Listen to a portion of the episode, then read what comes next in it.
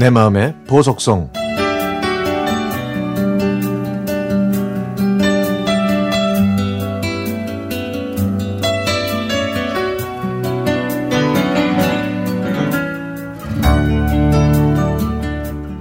올해 74살인 남편은 먹성이 대단했습니다.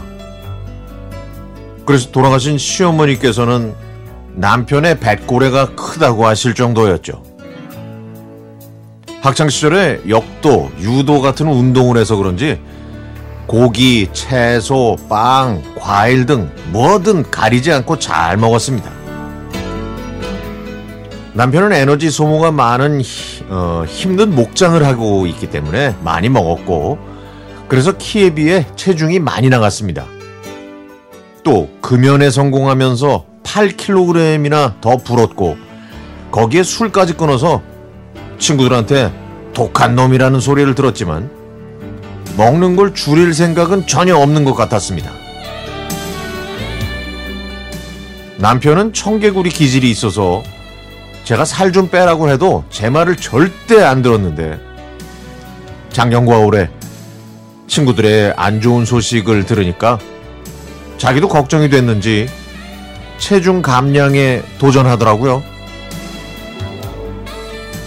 남편은 자동차를 타고 다니다가도 빵집, 중국집, 찹쌀 도너스 간판이 보이면 유심히 봐뒀다가 나중에 가서 사 먹곤 했었거든요. 근데 요즘에는 그런 습관을 딱 끊었고 육개장, 곰탕 같은 걸쭉한 국물과도 거리를 두고 있습니다. 최근에는 남편의 표현대로 지중해식 요리를 만들어 먹기에 도전 중인데요.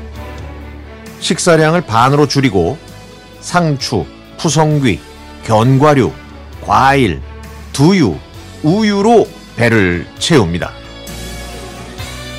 게다가 농사일 틈틈이 자전거를 탔더니 최근에는 희망 체중 74kg에 성공했다고 합니다.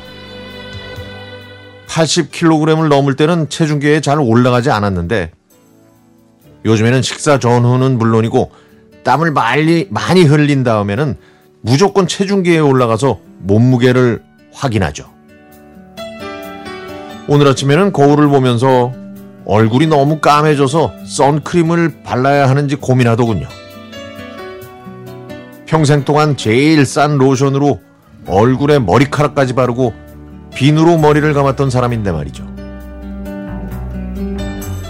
예전에는 꽉 껴서 못 입었지만 아까워서 버리지 못한 바지를 입고 거울 앞에 서서 흐뭇한 표정을 짓습니다. 저희 부부는 라디오를 들을 때 채널을 돌려가면서 듣거든요. 그래도 한동준의 FM 팝스, 유영석의 팝콘, 배미하긴 저녁 스케치는 꼭 챙겨 듣습니다. 남편은 그 중에서 한동준 씨에 대해 이렇게 얘기합니다. 저놈아, 진행이 그런대로 시원하제. 남편 입장에서 이 정도 말이면 최고의 칭찬이고 찬사입니다. FM 팝스에서 아는 노래라도 나올라 치면 잘 부르지도 못하는 노래로 목청껏 따라 부르곤 하죠.